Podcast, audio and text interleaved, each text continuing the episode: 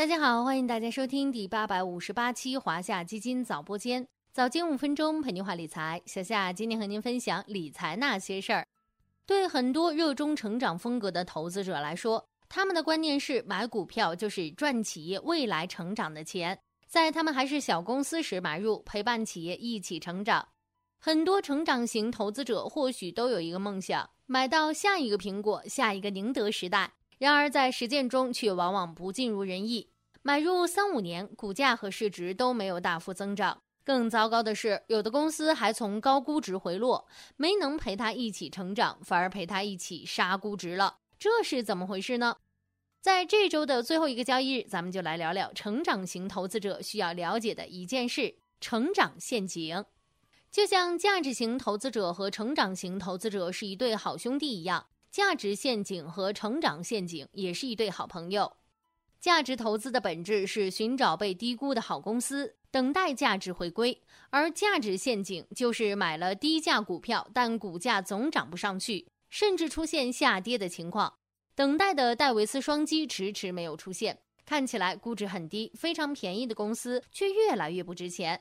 举个例子，A 公司目前市盈率只有十五倍，小夏觉得已经处于历史估值低位，未来应该能触底反弹。殊不知后面行业又出现黑天鹅，A 公司市盈率直接跌到十二倍。而成长投资的本质是寻找具有高成长潜力的公司投资，赚企业未来成长的钱。但是成长陷阱常常出现的情况，就是你为一只看起来具备高成长潜力的公司支付了高溢价。但最终它的股价却没有兑现成长预期。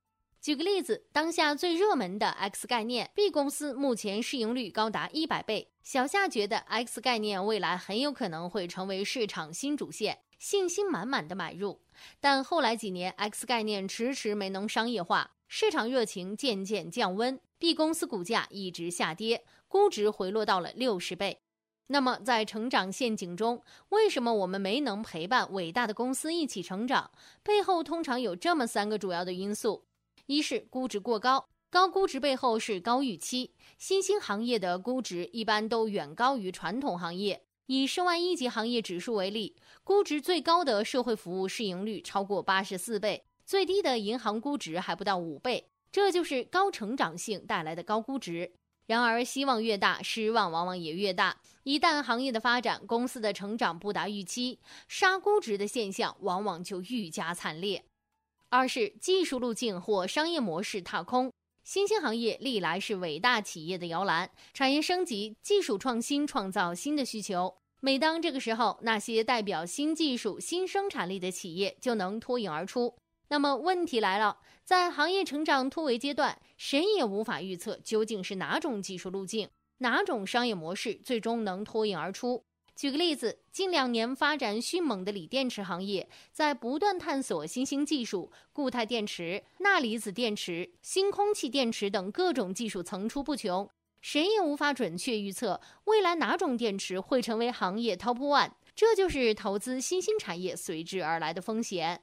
三是没有利润增长，大家都薅过羊毛吧？打车的羊毛、外卖的羊毛、咖啡的羊毛。当行业处于快速增长期，几家龙头企业为了占领市场，往往会展开烧钱大战。这就很容易出现：明明行业在扩张，企业规模在增长，但企业就是没赚到钱的情况。市场对短期的无利润增长宽度相对高。但是，一旦时间过长，企业连续几年都没有盈利，市场很可能就会对它感到失望，从而出现资金撤离、估值回落的情况。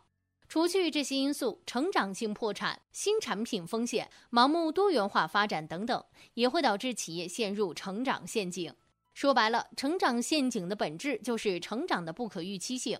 一个初中阶段年年考年级第一的学生，几年后未必就能考上清北。那么，对于投资者来说，怎么才能尽量避开成长陷阱呢？小夏这里也给大家总结了两个方法：第一，避开估值过高的公司，坚持一个原则，再好的公司，股价太贵都不要买。投资圈有一个 JALP 策略，讲究的是价值与成长并重。说白了，就是以合理的价格买入成长股。市场上有很多快速发展的新兴行业和公司，但对投资者来说，错过可能要比买错更好。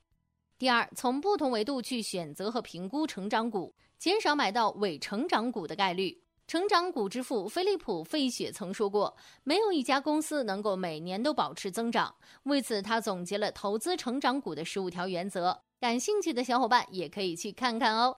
好了，今天的华夏基金早播间到这里就要结束了，感谢您的收听，我们下期再见。